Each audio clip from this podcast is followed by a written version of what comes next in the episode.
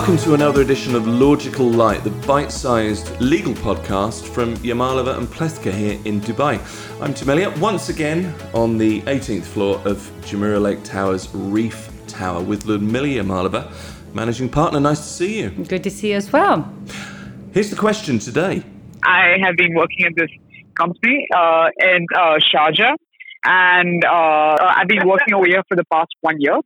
And uh, we have had uh, a lot of, we have had quite a few projects uh, over the past one year, but recently the issue is that I haven't been paid for the past three months. I don't know what exactly to do right now because I don't know whether I should continue working or with the hope of being paid, or if I should actually go ahead and file a case, right? So, or, I don't know I'm not sure if I would be capable enough to handle the cost of covering the uh, case and what exactly do I do in this scenario. It's a hard one to listen to if you're trying to pay the bills, feed your family, and it's something that we hear a little bit too often. What can you do, Ludmila Yamalova, if you've not been paid? It- uh, tough one indeed, as you said, and unfortunately, all too often we um, hear cases like this and it's especially difficult for those who cannot afford to hire a lawyer, could not could not afford really to go without a salary for very long. Not that many of us can, but mm. certainly it's that much more heart wrenching uh, to hear stories of those who um, um, on who who are the breadwinners for their families, and if they don't get paid, even though technically speaking they they appear to have a job, uh, but financially there isn't really proof of that. Uh, what, what can you do? And uh, the natural question is, is um, well, why are you working if you're not getting paid? But sure. that's easier said than done, especially because of the UAE. Uh, so many of the residents in the UAE rely on that um, employment for purposes of employment visa or residence visa. So without employment, they cannot stay in this country.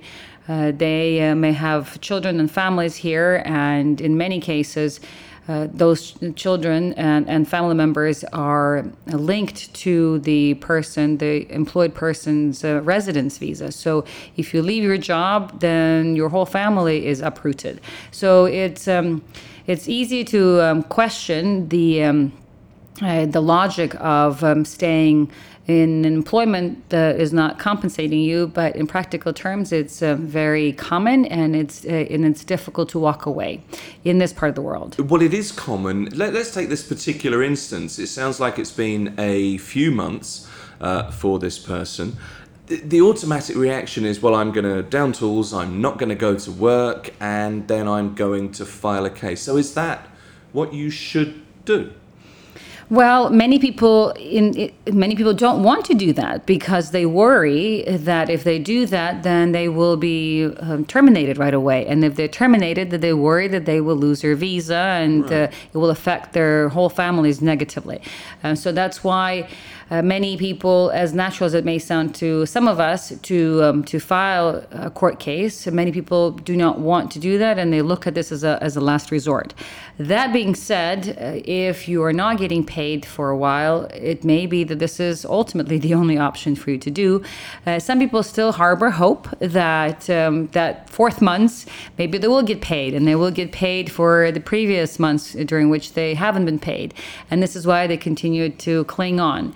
Um, well, at some point, obviously, you need to make a decision. And so, if you um, believe that, that that time has come because you're not you you are not certain that you will ever get paid, uh, let alone for the months for which you have not been paid already. Uh, then the decision, that difficult decision of taking a formal uh, course of action, uh, is um, is just a matter of time.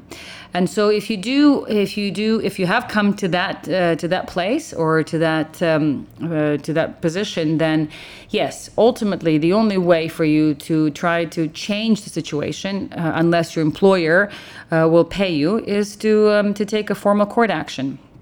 Uh, to do this, in terms of practical terms, you it, you can do um, um, one of two things depending on uh, where you're based in terms of your company's location. So if you are in a free zone uh, versus mainland, then the process is slightly different. So you can, if you're in, in the free zone, then you need to uh, you need to first apply with the Free Zone Authority for what's called the mediation. And that's where you lodge a complaint, and then uh, the uh, the mediation team within the free zone uh, will attempt to organize a meeting between the employer and the employee, and um, and attempt to mediate. In most cases, mediations are not successful but it is a necessary step before the employee can take the case to court or employer for that matter. Uh, so you do need to go through this mandatory mediation process and then the mediation is unsuccessful, you need a transfer letter from that mediation center for you to file a case with the court. So that's the second step. Uh, now, if you are uh, working for a company that is on the mainland outside of a free zone, uh, then you can go directly to uh, the um, uh, to the Ministry of Human Resources, what it's called, the Emiratization of Human Resources, or uh, previously known as Ministry of Labor, and you lodge your complaint there. Uh, and uh, at that point, the um, ministry, when, once again, will attempt to conduct a mediation and if mediation is not successful, once again, they will issue what's called a transfer letter for you to go to court. So, in employment cases, whether you are in a free zone, outside a free zone, the step to file a court case is first mediation. And then, if the mediation is not successful, to receive a transfer letter to, uh, to apply to the labor court.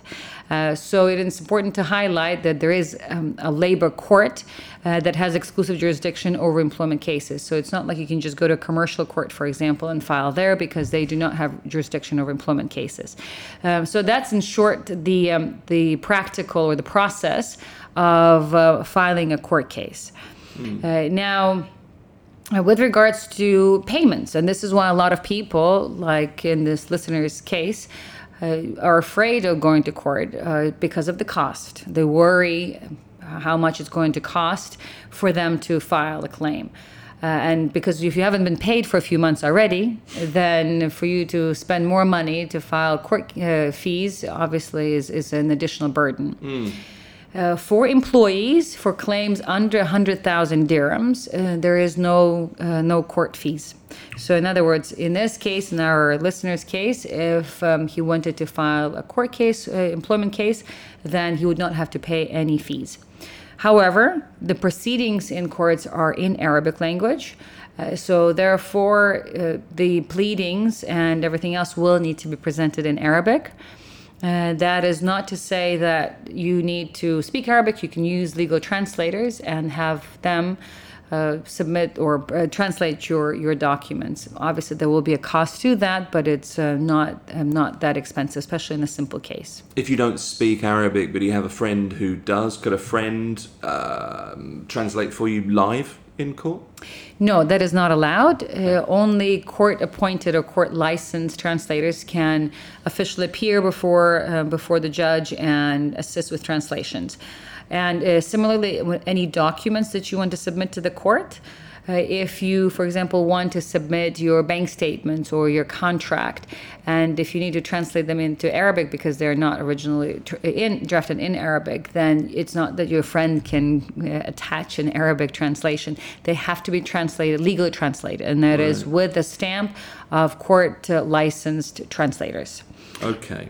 Is there any uh, rule of thumb, if you like, as to how long a case like this might take in court?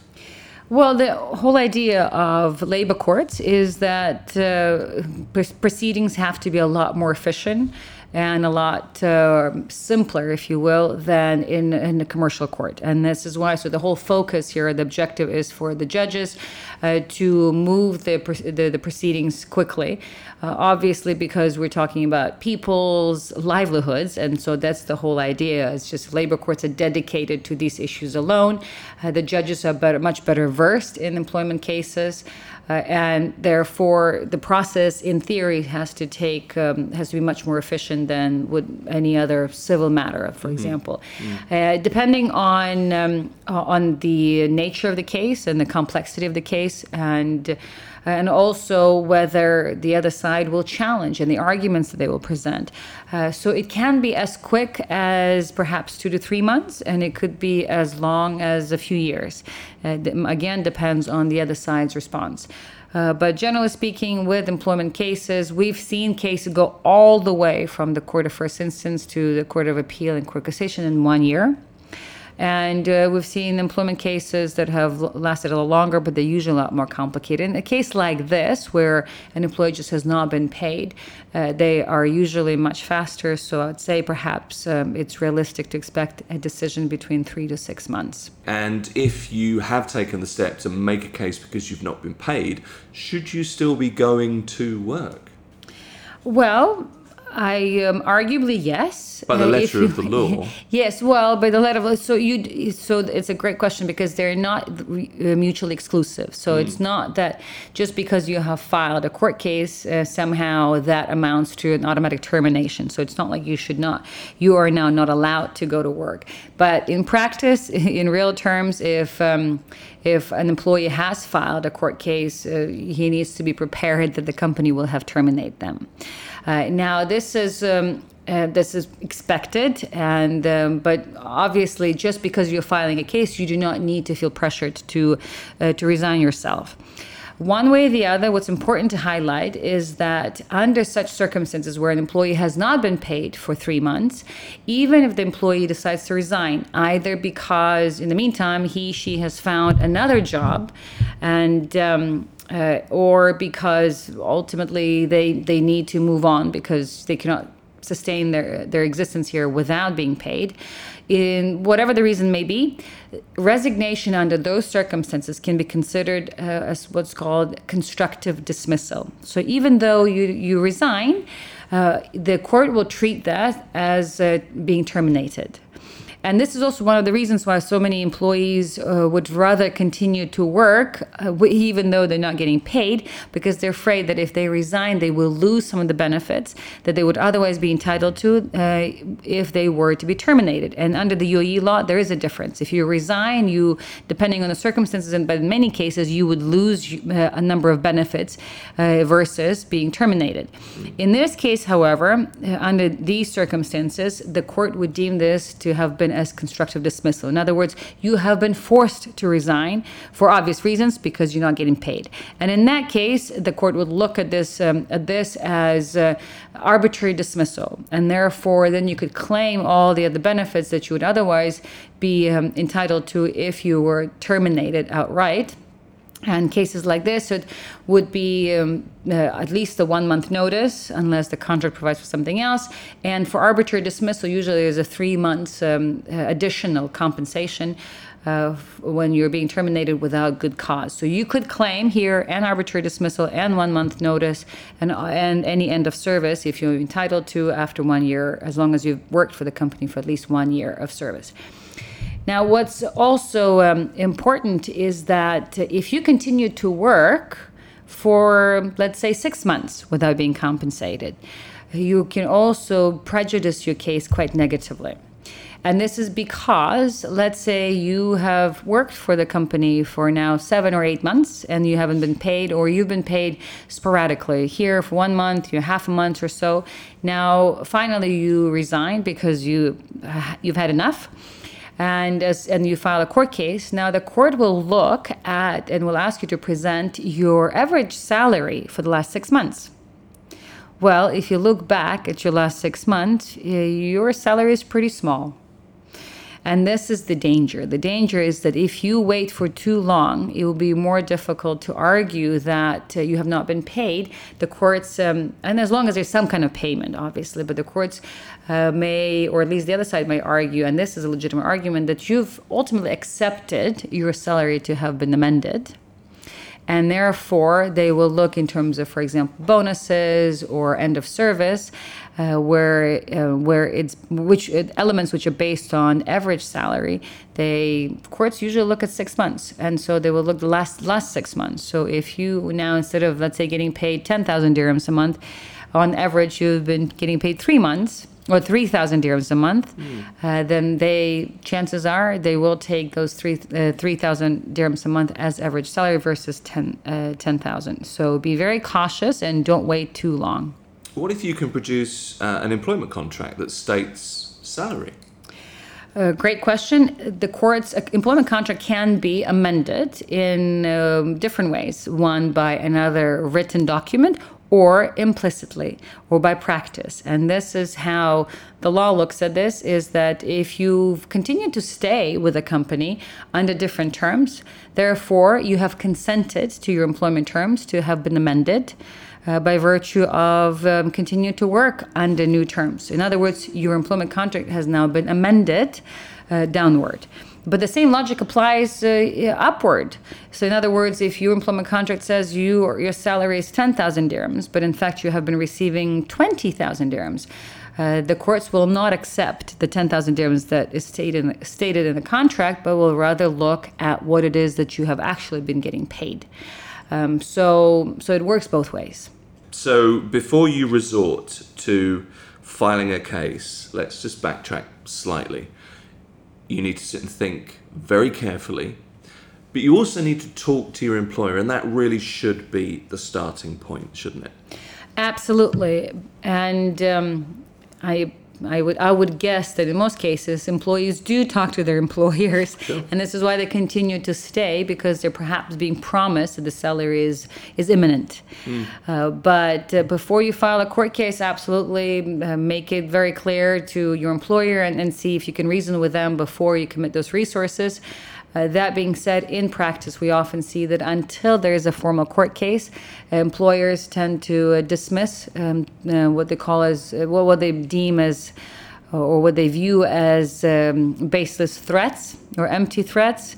Uh, but uh, once you actually file a court case and they get a call from the mediation center, be it through Free Zone or through the Ministry of Labor, um, often the response is different.